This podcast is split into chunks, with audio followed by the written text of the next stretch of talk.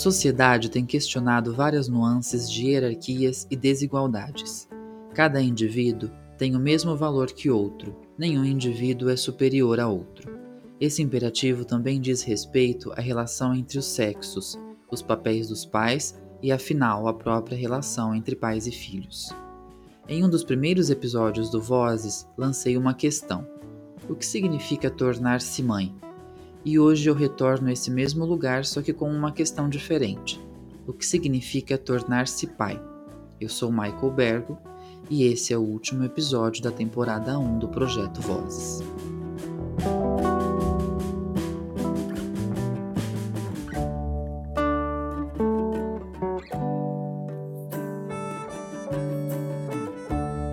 O Rodrigo é advogado, professor e pai do Arthur, que hoje, junto do Arthur, nos conta um pouco de suas histórias atravessadas pelo imperativo da resiliência.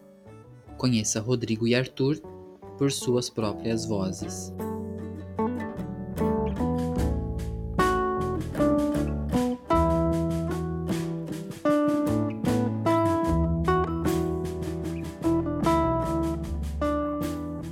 Acho que convém a gente fazer a nossa introdução que a gente faz nos, nos nossos, vídeos. vídeos. Fiquem à vontade. Olá! Olá, eu sou Rodrigo Segantini. Eu sou Rodrigo Segantini. E juntos nós mantemos o perfil? Tudo pelo meu filho. No Facebook? No Instagram. E no YouTube. E a gente vai contar um pouco da nossa história para compartilhar com vocês as nossas vivências. A gente acredita muito que a gente, a partir da experiência que a gente teve nessa vida, no enfrentamento de perdas, no enfrentamento de lutos, na superação dos desafios que nos foram impostos, a gente consegue tocar o coração das pessoas e auxiliá-las a encontrar respostas para os seus próprios problemas, que é, é, inspiração para que elas possam é, seguir adiante apesar dos enfrentamentos que elas têm. É por isso que a gente está é, aqui com muita gratidão e muito respeito nos colocando. Bom, para falar a respeito da nossa história, a gente tem que falar como começou a nossa vida em comum. E a nossa vida em comum começa. Uma vida comum.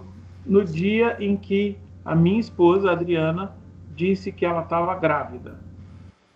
Foi uma gravidez que ela não foi planejada, embora ela tenha sido desejada. Uma comum, então. E aí ela falou que eram de gêmeos e a gente se assustou, porque uma gravidez de gêmeos, ela é muito difícil. Tem outras demandas, né?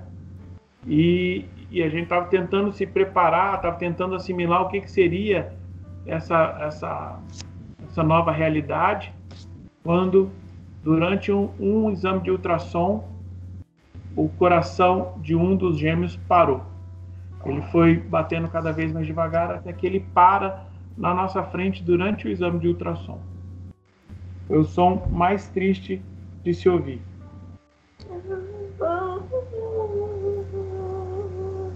E a gente então ficou um pouco desorientado, um pouco perdido. E triste. Triste. Mas a gente tinha uma, um motivo para seguir em frente. Havia ficado outro gêmeo. Que era eu.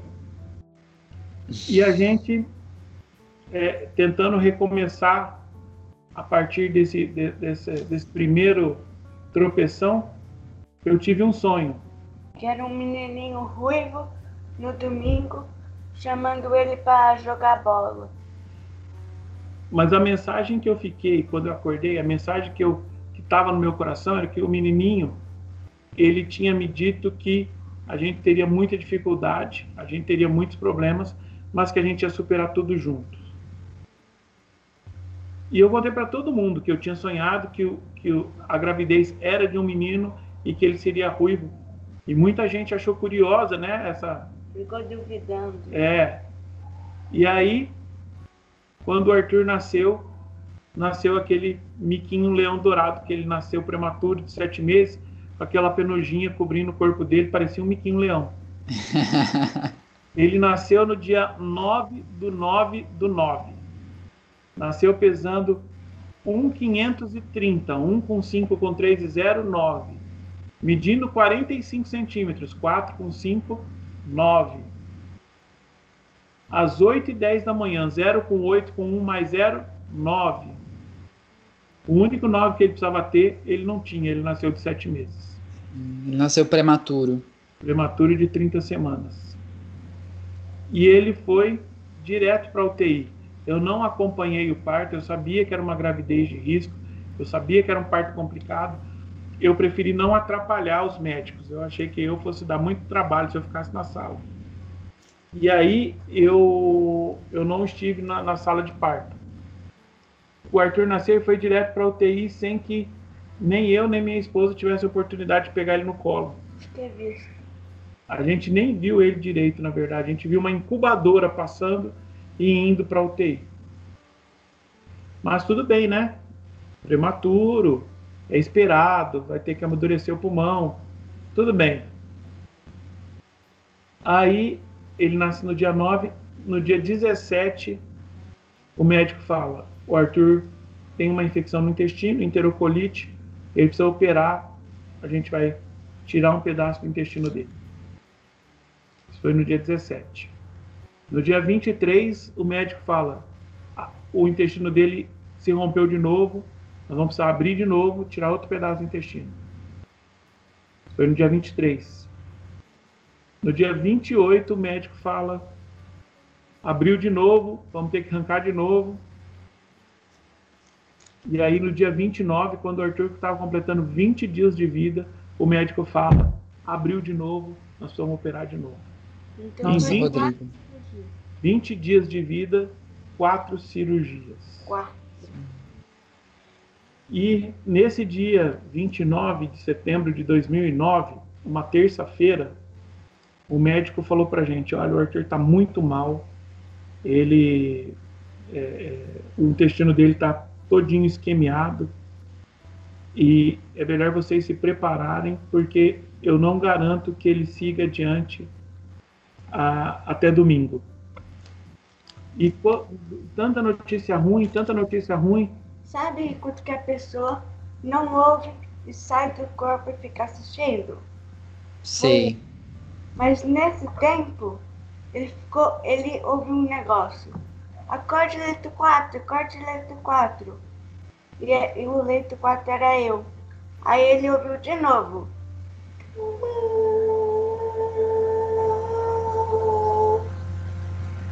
E quando eu ouvi esse barulho, quando eu me dei conta que era meu filho, e eu pensei em fazer alguma coisa, voltei a mim, recuperei assim, né, o meu prumo, e eu pensei em fazer alguma coisa, a equipe de enfermagem pediu para que eu e minha esposa saísse da UTI.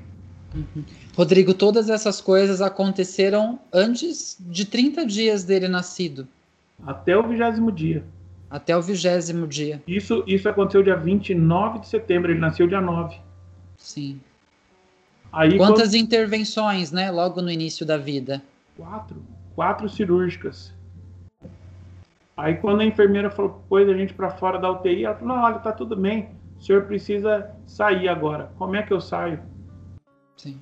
Eu não tenho condição de sair. Então, eu fico do lado de fora da UTI, encostado na porta, Igual um cachorro no dia de chuva, que o dono coloca o cachorro para fora. Era assim que eu tava. Fiquei lá encostado na porta, tentando ouvir, tentando ter alguma alguma brecha, algum, algum indício do que estava acontecendo. Aí o médico saiu e falou assim: Não, tá tudo bem com seu filho. Ele foi só um susto. Aí a vida seguiu, o rim dele parou dia 5 de outubro por causa dos antibióticos, né? O rim dele parou. É, menos de, de 24 horas ele voltou a funcionar. Aí no dia 10 de outubro parou de novo.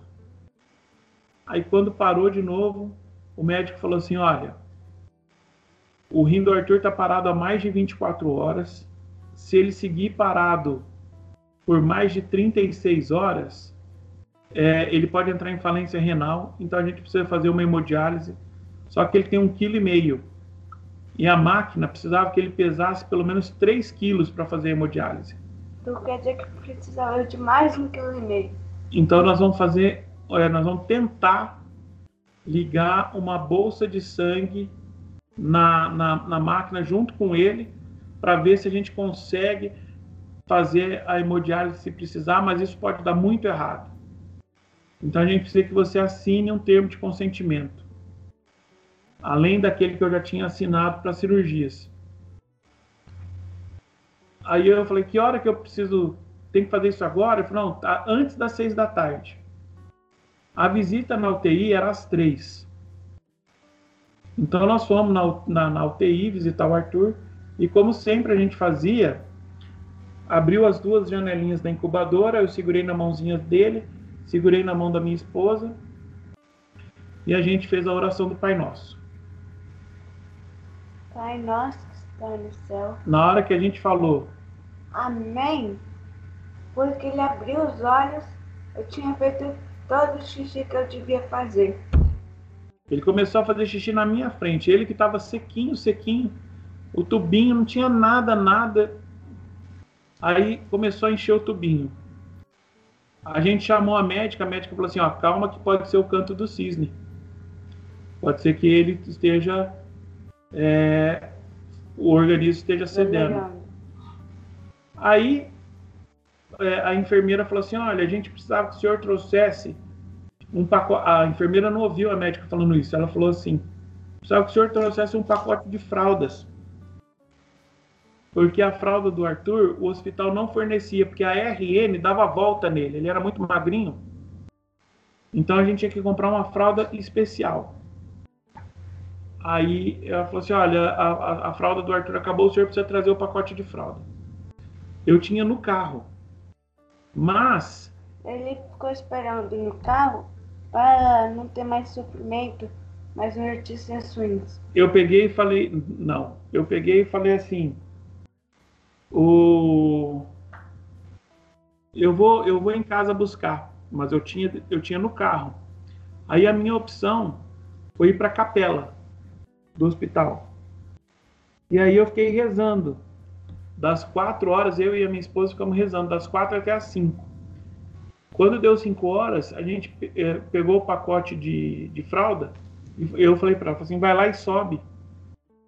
Vê o que, que aconteceu com o Arthur, vê como é que ele tá. Porque dependendo eu tenho que ir no centro cirúrgico. E ela foi. E quando ela voltou, na hora que abriu a porta do elevador, ela estava Ah. chorando. Ela saiu chorando. A minha esposa foi até a UTI, aonde o meu filho, segundo a médica, poderia estar no canto do cisne, poderia estar se despedindo. E quando ela volta, ela volta chorando. O que, que eu pensei nessa hora? Aquela hora, eu um buraco abriu no chão e eu caí dentro dele. Aí, na hora que eu estava despencando nesse buraco, ela sorriu. A Adriana sorriu para mim. E ela falou assim: todo o xixi que o Arthur precisava ter feito nas últimas 30 horas, ele fez nessas duas horas que nós estamos no hospital. Desde a hora da nossa visita até agora, ele não parou de fazer xixi. E aí, desde então, o Arthur só foi melhorando, só foi melhorando, só foi melhorando. Ele saiu do hospital com quatro meses e nós levamos ele para casa.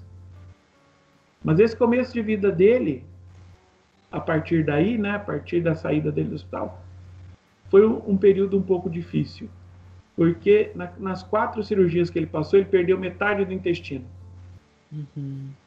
Então, a gente tinha que tomar muito cuidado com a alimentação dele. Não era qualquer coisa que ele podia comer. É, ele tinha que tomar alguns suplementos nutricionais. Foi um período bastante delicado. A gente aprendeu a muito custo que é, ele podia comer banana maçã, mas banana prata não. Sim. E ele podia é, é, não podia tomar achocolatado normalmente, mas café podia. Hã? Café. Aí ele que ele não podia chocolate só meio amargo. É, é, pão de queijo que ele gosta muito, não podia, não podia exagerar. Então a gente foi aprendendo a lidar com essa Alimentação. alimentação. Carne vermelha era complicado, mas peixe tudo bem. Então, e gente... vocês foram descobrindo isso no dia a dia, com, no dia -a -dia. com, com o que era oferecido a ele e, e tinha reflexões ali é, no metabolismo, né? É, tentativa e erro. Tentativa, tentativa e erro.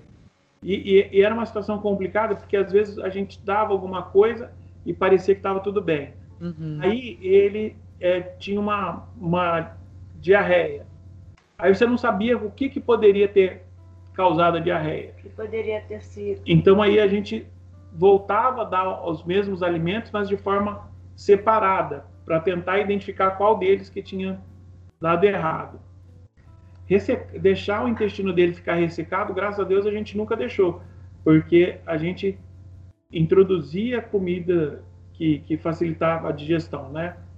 Só que a gente tinha que saber em que medida que podia ser dado. Aí a vida estava tudo bem, o Arthur ele estava ganhando peso, ele tinha um, um, um, pequeno atraso no desenvolvimento dele, no desenvolvimento físico dele, né? Não teve nenhum problema de atraso cognitivo, mas ele era sempre mais pequenininho, mais mirradinho, né? E aí na hora que ele estava é, é, um pouquinho maior, que deu para levar ele para a escola, né? Ele tinha entrado na escola fazia umas duas, três semanas a Adriana precisou pegar a estrada. Né? A gente mora em São José do Rio Preto, no interior de São Paulo, e ela precisava ir para Ribeirão Preto, a 200 quilômetros de distância. E aí ela me ligou da estrada pedindo que eu fizesse um favor para ela.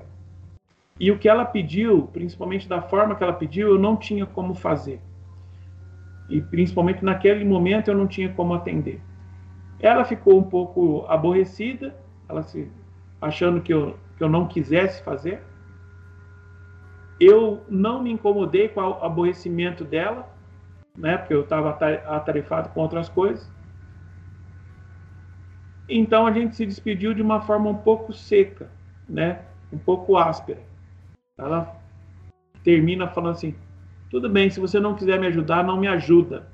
Eu falei: então tá bom, a gente se fala mais tarde. Tchau tchau, desligamos o telefone e essa foi a nossa última conversa. Porque meia hora depois ela bateu o carro numa árvore, ela saiu da pista e bateu o carro numa árvore. E aí ela entrou em coma, ficou em coma por um ano e três meses e faleceu. E no momento em que ela bateu o carro e entrou em coma, e eu fui avisado de que isso aconteceu, eu corri para onde ela estava. Chegou no mesmo tempo que a ambulância. Eu fui tão rápido, tão rápido que eu cheguei no hospital ao mesmo tempo que a ambulância. Mesmo estando a 80 quilômetros de distância da onde ela estava. E, e eu não saí mais do lado dela. Eu fiquei um mês do lado dela, sem trabalhar, sem voltar para casa, praticamente sem comer, só ficava do lado dela.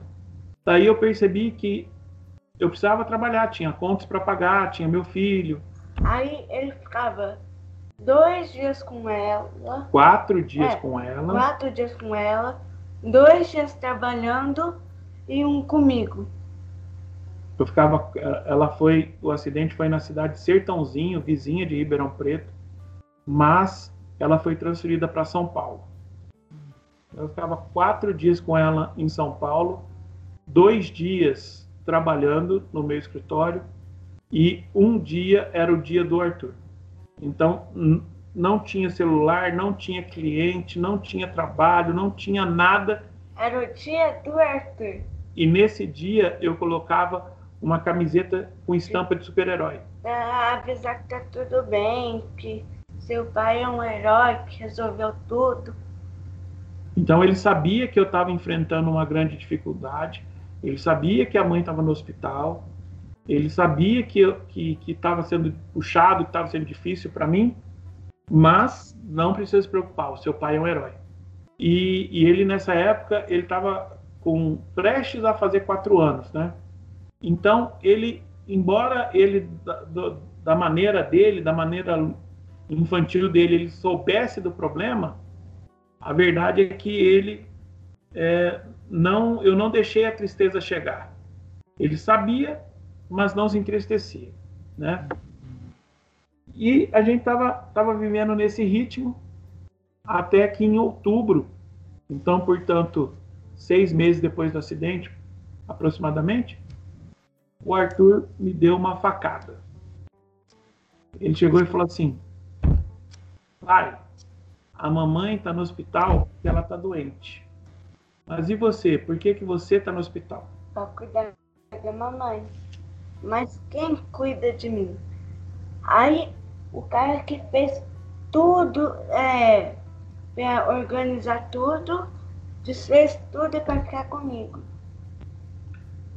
Eu que tinha acabado de organizar minha vida, eu tinha, eu estava começando a, a, a, estabelecer essa rotina mais difícil, né? Mas tendo se tornado uma rotina, fica mais fácil de administrar. Estava tentando assimilar o que estava acontecendo comigo e com a minha família, tenho que desmanchar tudo. Você e... sentiu que teria que readaptar tudo de novo? Tudo de novo, tudo de novo. E aí então, desde então, seguimos eu e o Arthur. E aí, quando a Adriana faleceu, é, eu, para ser sincero, eu não, não me entristeci. Eu, na verdade, fiquei grato. Porque o luto eu senti, toda a tristeza eu senti no momento do acidente. E quando eu tive que me reorganizar para poder seguir sozinho com o Arthur, que ele me pediu para voltar para casa para ficar com ele. Nesse momento em que, me, que eu me reorganizei para ficar com o Arthur, de alguma forma, eu me reorganizei para que é, a, Adriana, a Adriana se encaixasse na nossa história de uma forma que foi a que ela seguiu até o final da vida dela. né?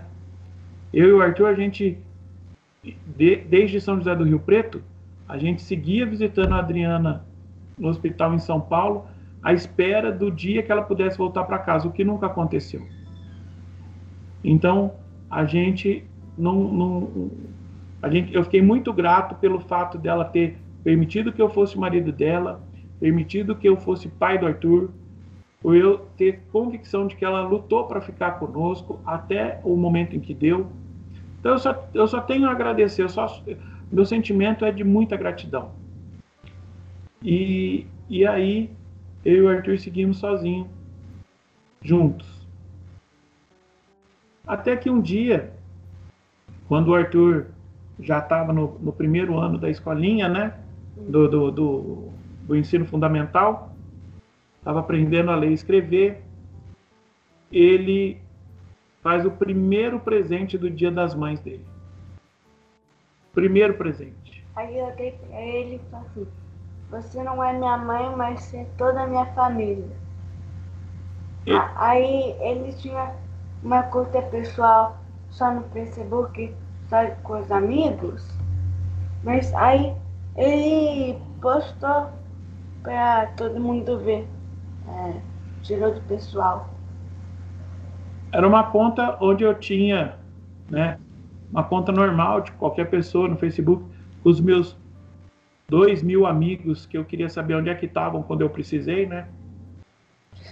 Entendo. E, porque é uma ilusão, né? Aquilo não existe. E, e eu tirei uma foto e postei ali.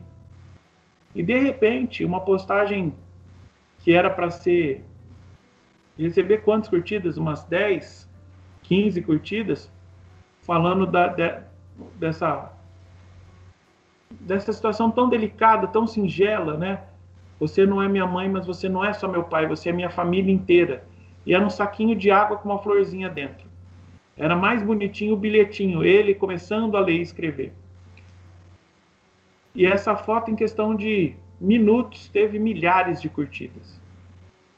Aí a Folha de São Paulo entrou em contato com a gente, falando que viu a postagem, que ela viralizou, e falou assim: Olha, a gente vai fazer uma reportagem sobre o Dia das Mães e queria que você fosse um dos personagens. Foi tudo bem. Aí a gente conversou com a repórter. Ela falou assim: ah, a história de vocês é tão legal que a reportagem vai ser sobre vocês. E aí, naquele domingo do Dia das Mães de 2016. Ah, a gente apareceu na capa do UOL e do lado era Dia das Mães e tá falando mal da Dilma. é. A reportagem do Dia dos Pais falava de um pai e havia uma manchete criticando uma mãe. Né? Sim, sim. E, e, e, o Arthur achou muita graça, acha graça assim, né? A ironia do, da situação. E a gente então ficou entre as cinco matérias mais lidas no portal do UOL né, nesse dia. E aí é que muita gente que eu não conheço, né, que começou a vasculhar o nosso perfil pessoal.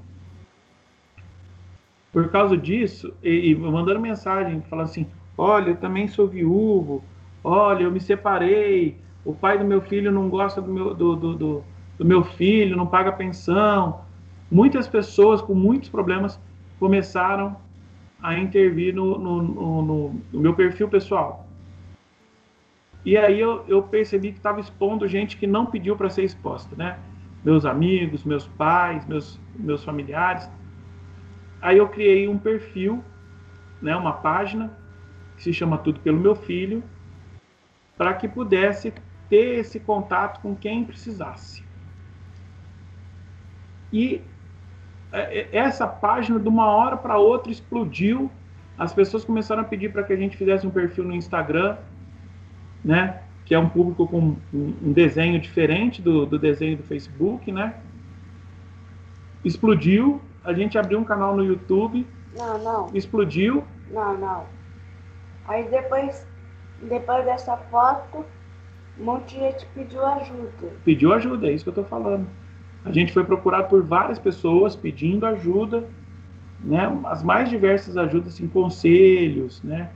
Gente querendo é, é, é, a solidão de, de, um de hospital. E, e aí a gente abriu esses perfis todos. Hoje, no segmento de família e relacionamentos, os perfis tudo pelo meu filho, eles estão entre os 10 principais do Brasil na área família e relacionamentos. E a gente começou a, a dar palestra. A gente viajou o Brasil inteiro dando palestras.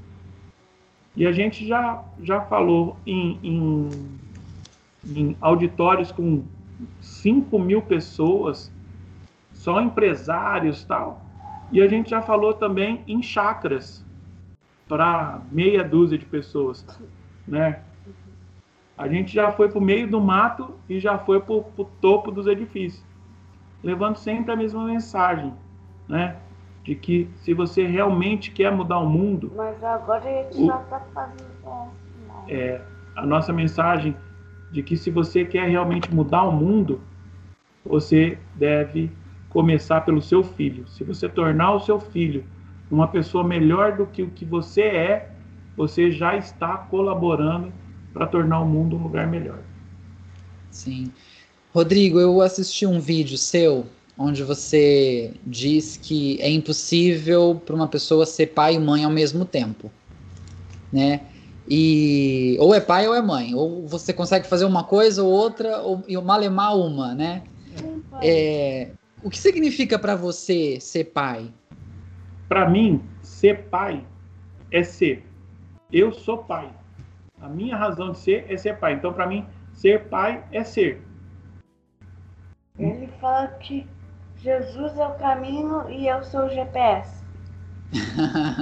eu não me desviei do, do, do caminho, de um caminho de correção, de um caminho de, de ética, né? Eu mantive a minha sanidade, não tenho dúvida nenhuma, por causa da minha crença é, em Jesus como, como um, um, um, guia, como Salvador, como Messias, como a pessoa queira acreditar, né? Para mim, Jesus é o, meu, é o meu norte. Mas quem me manteve nesse caminho foi o Arthur. Então, Jesus é o caminho. Sem dúvida, Jesus é o meu caminho. Mas Arthur foi o meu GPS. Eu não saí do caminho que Jesus representa porque eu estava focado no meu filho. E quando é, as pessoas me perguntam a respeito de, de, da condição de como então ser um pai, né? Eu acredito que você, o, o pai é, que a pessoa busca, não é nem o pai que ela gostaria de ser, nem o pai que ela gostaria de ter tido, e nem o pai que ela acha que o, o, o filho vai gostar. É o pai que o filho precisa, né? Você, a gente muitas vezes tem algumas lacunas da nossa infância e a gente pensa assim, quando eu for pai, eu vou ser diferente, né? Não, às vezes não é esse o pai que seu filho precisa. Você fala assim, ah, eu gostaria de ser um pai assim. Às vezes não é esse o pai que seu filho precisa. Às vezes o seu filho gostaria que você fosse um determinado tipo de pai e às vezes não é esse o pai que seu filho precisa. Então, ser pai é ser aquilo que o seu filho precisa, que não é o que ele gosta, não é o que você gostaria de ter e nem o que você gostaria de ser. Sorte de quem consegue juntar essas, todas essas condições, né? Mas não, na realidade nem sempre é possível. Sim, muita sorte de quem consegue fazer todos esses encaixes em uma pessoa só, né? Sim. E fazer isso refletir, né, na educação da criança, na educação do filho. Exatamente, porque é, o, o, como a gente estava colocando, a melhor forma de você é, tornar o mundo um lugar melhor é você tornando seu filho uma pessoa melhor do que você é. E isso você vai, só vai conseguir fazer através da educação.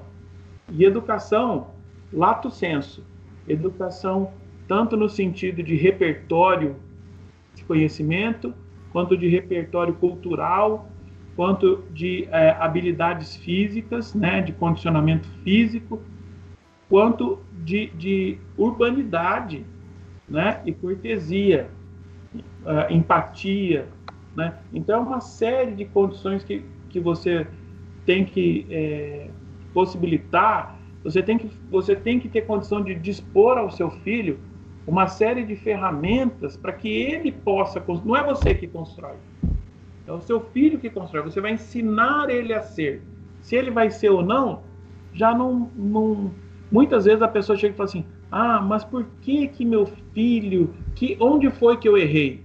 Não, às vezes você não errou, né? Pode ser que você tenha errado, mas em geral você não errou.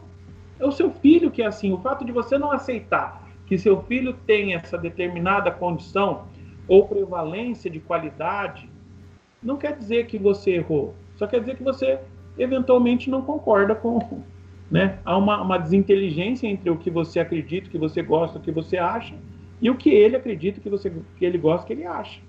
Mas isso não faz dele uma pessoa melhor ou pior. Uhum. E a, mas, a, mas os pais se cobram disso, né?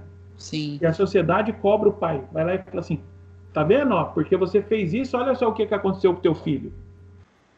E na verdade, nós temos que entender é, é, essa situação. Um exemplo bem rápido a respeito do Arthur, é, e que eu vivenciei isso, né? É, a, a, eu vejo alguns pais exigindo que o filho tire nota, né? Se você não tirar 9 ou 10, fala com orgulho que o filho só tira 9 ou 10, cobra do filho, se você não tirar, você só estuda, por que, que você não pode tirar 9? E o Arthur, ele já chegou a tirar meio numa prova, tirou 0,5. E aí, é, é, muita gente fala assim, mas você aceitou? Mas o que, que eu deveria fazer? Ele tirou, ele tirou meio, é uma realidade. Eu fui à escola, conversei com as professoras, tentei entender por que, que ele tirou essa nota. Conversei com ele, nós estudamos juntos, a gente reviu a matéria e na prova seguinte ele tirou 9. E não foi 9 porque foi brigado, obrigado, foi na marra. Não. Foi um processo natural de construção dele compreender que a, é, é exigido dele alguma responsabilidade nesse momento. Melhor do que a pessoa que só tira 9, porque não existe alguém que tire 9 ou 10 em todas as matérias, que seja o orgulho. O orgulho da família nem sempre vai ser uma pessoa é, estabelecida no, no, meio que for viver. Né? Tipo assim, eu não vou referir o nome, mas tem um amigo da escola no ano passado que tirou sete em inglês. Depois ele chorou, falou que o pai vai brigar com ele, vai bater nele. Aí, sete. Sete é a média. Então. E, e nesse exemplo que o Arthur está dando, o, o menino fala assim: se eu contar para o meu pai, ele vai me bater. Mas então o seu filho não tem liberdade para te contar as coisas? Porque se ele contar, ele vai ter medo de contar, ele vai ter medo da sua reação. Combinado entre mim e o Arthur é o seguinte: se você me você pode me contar o que você quiser. Se eu souber de outra pessoa, vou ficar bravo. Às vezes o que você me contar vai me deixar triste mas eu quero que saber de você, porque se eu souber por outra pessoa, além de triste, eu vou ficar bravo. Então, você, você pode me contar o que você quiser. Da porta de casa para fora, eu vou te ajudar, eu vou te defender, mas você vai responder por aquilo que você fez. E da porta de casa para dentro, nós vamos conversar para saber o que está acontecendo. E às vezes essa conversa não vai ser agradável, nem para mim, nem para você mas a gente vai resolver junto. O seu filho tem que confiar em você. E essa construção de confiança, ela faz parte do exercício da paternidade, né? O que é ser pai, né? Sim. A sua página no Instagram, a página de vocês, né? Hoje ela tem mais de 300 mil seguidores. É, no, no Facebook ela está com 400 mil seguidores bastante também. As pessoas entram em contato lá, e quando eu digo pessoas, eu me refiro a pais, a mães, a tios, a avós, para se inspirarem nos fragmentos que vocês colocam lá, que inclusive é escrito de uma maneira muito tocante. O que vocês postam lá é escrito de uma maneira muito tocante sobre a relação de vocês dois e isso acaba trazendo, né, é, instigando as pessoas a entrarem em contato com você para falar sobre paternidade, para falar da sua relação com o Arthur, sobre a sua relação como pai solo, né? Muitas vezes também. E como é para você, Rodrigo, ser um influencer na internet nesse sentido? a gente recebe por dia aproximadamente 100 intervenções de contato. Né? Não estou falando de curtida, estou falando de pessoas que ou mandam mensagens, que conversam, ou pelo Instagram, ou pelo Facebook, ou pelo YouTube, ou pessoa que deixa um comentário que vai além de um comentáriozinho, alguém que está pedindo para que, a gente interage. É, efetivamente interage. São mais de 100 pessoas por dia. Bastante. A gente retorna para todos. A gente responde todo mundo. Pode ser que demore, pode ser que não, não seja na hora, mas a gente retorna para todo mundo. Uma vez é, é, é, disseram, é, já, já falaram assim, se eu faço coach parental, se eu sou Sim. psicólogo, é, já falaram de, de, de ser influenciador. Na verdade, o que eu sou é um pai viúvo. Né? É isso que eu sou. Que interessante essa colocação sua. Eu sou o pai do Arthur. Se, a, melhor, a melhor definição minha é: eu sou pai do Arthur, advogado e professor. Nessa ordem. Nessa ordem de importância. Não, e todo mundo fala assim: Oi, Arthur. Oi, pai do Arthur. É, as pessoas não como pai do Arthur do que como Rodrigo. Do que como Rodrigo a única, a, a, a, quando eu falo assim que eu sou influenciador, a única influência que eu pretendo desempenhar é eu no Arthur. Não, não tem outra influência que eu queira desempenhar. Mas eu sei realmente da nossa responsabilidade, tanto minha quanto do Arthur, é, pela exposição que a gente tem propiciada pelas redes sociais. A gente estava conversando a respeito disso pouco antes da gente entrar no ar com você, que a partir do momento em que uh, qualquer um de nós adquire uma determinada exposição, uma determinada projeção, a gente tem responsabilidade é, no nosso posicionamento. Né? Não que isso nos limite, não que isso nos coloque de alguma forma é, é, como impeditivo para uma determinada opinião ou para uma determinada é, conduta. Mas no momento em que você opta por aquela conduta ou por aquela opinião, você se torna sim responsável por ela, porque várias pessoas vão se espelhar naquela, naquele comportamento seu. Então, diante disso, o que, o que para nós é, é importante considerar é que a, essa, essa nossa, essas nossas vivências que nós expomos, elas tenham um, um, um mais do que um, um repertório de, de lembranças e memórias, que elas sejam efetivamente algo que possa levar uma mensagem de esperança, de solidariedade, de empatia, ou inspirar superação, resiliência às pessoas que nos acompanham. Porque a gente acredita que é, é, é isso que boa parte delas busca né?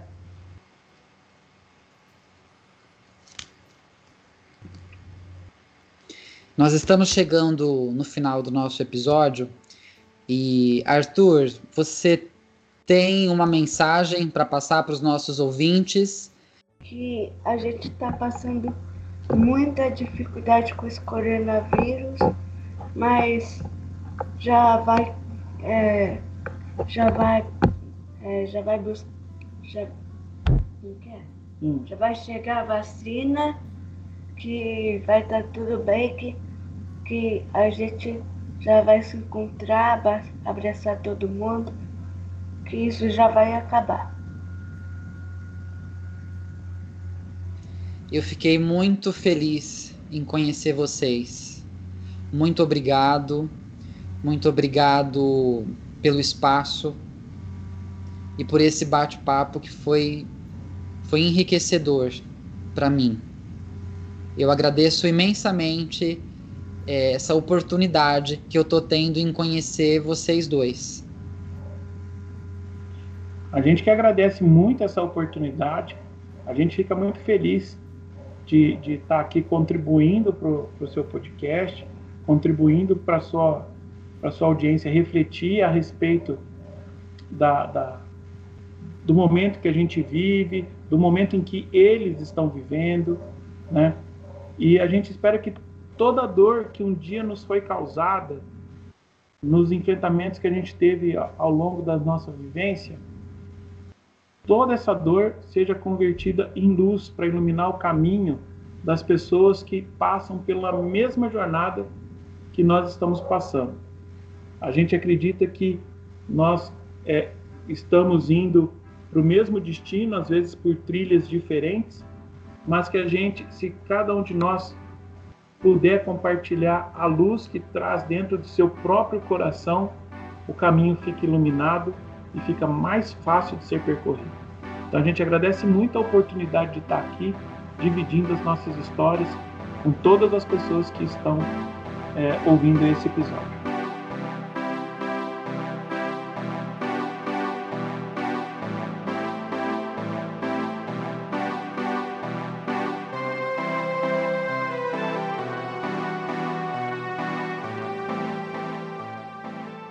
Projeto Vozes é um podcast editado por Vital Produções.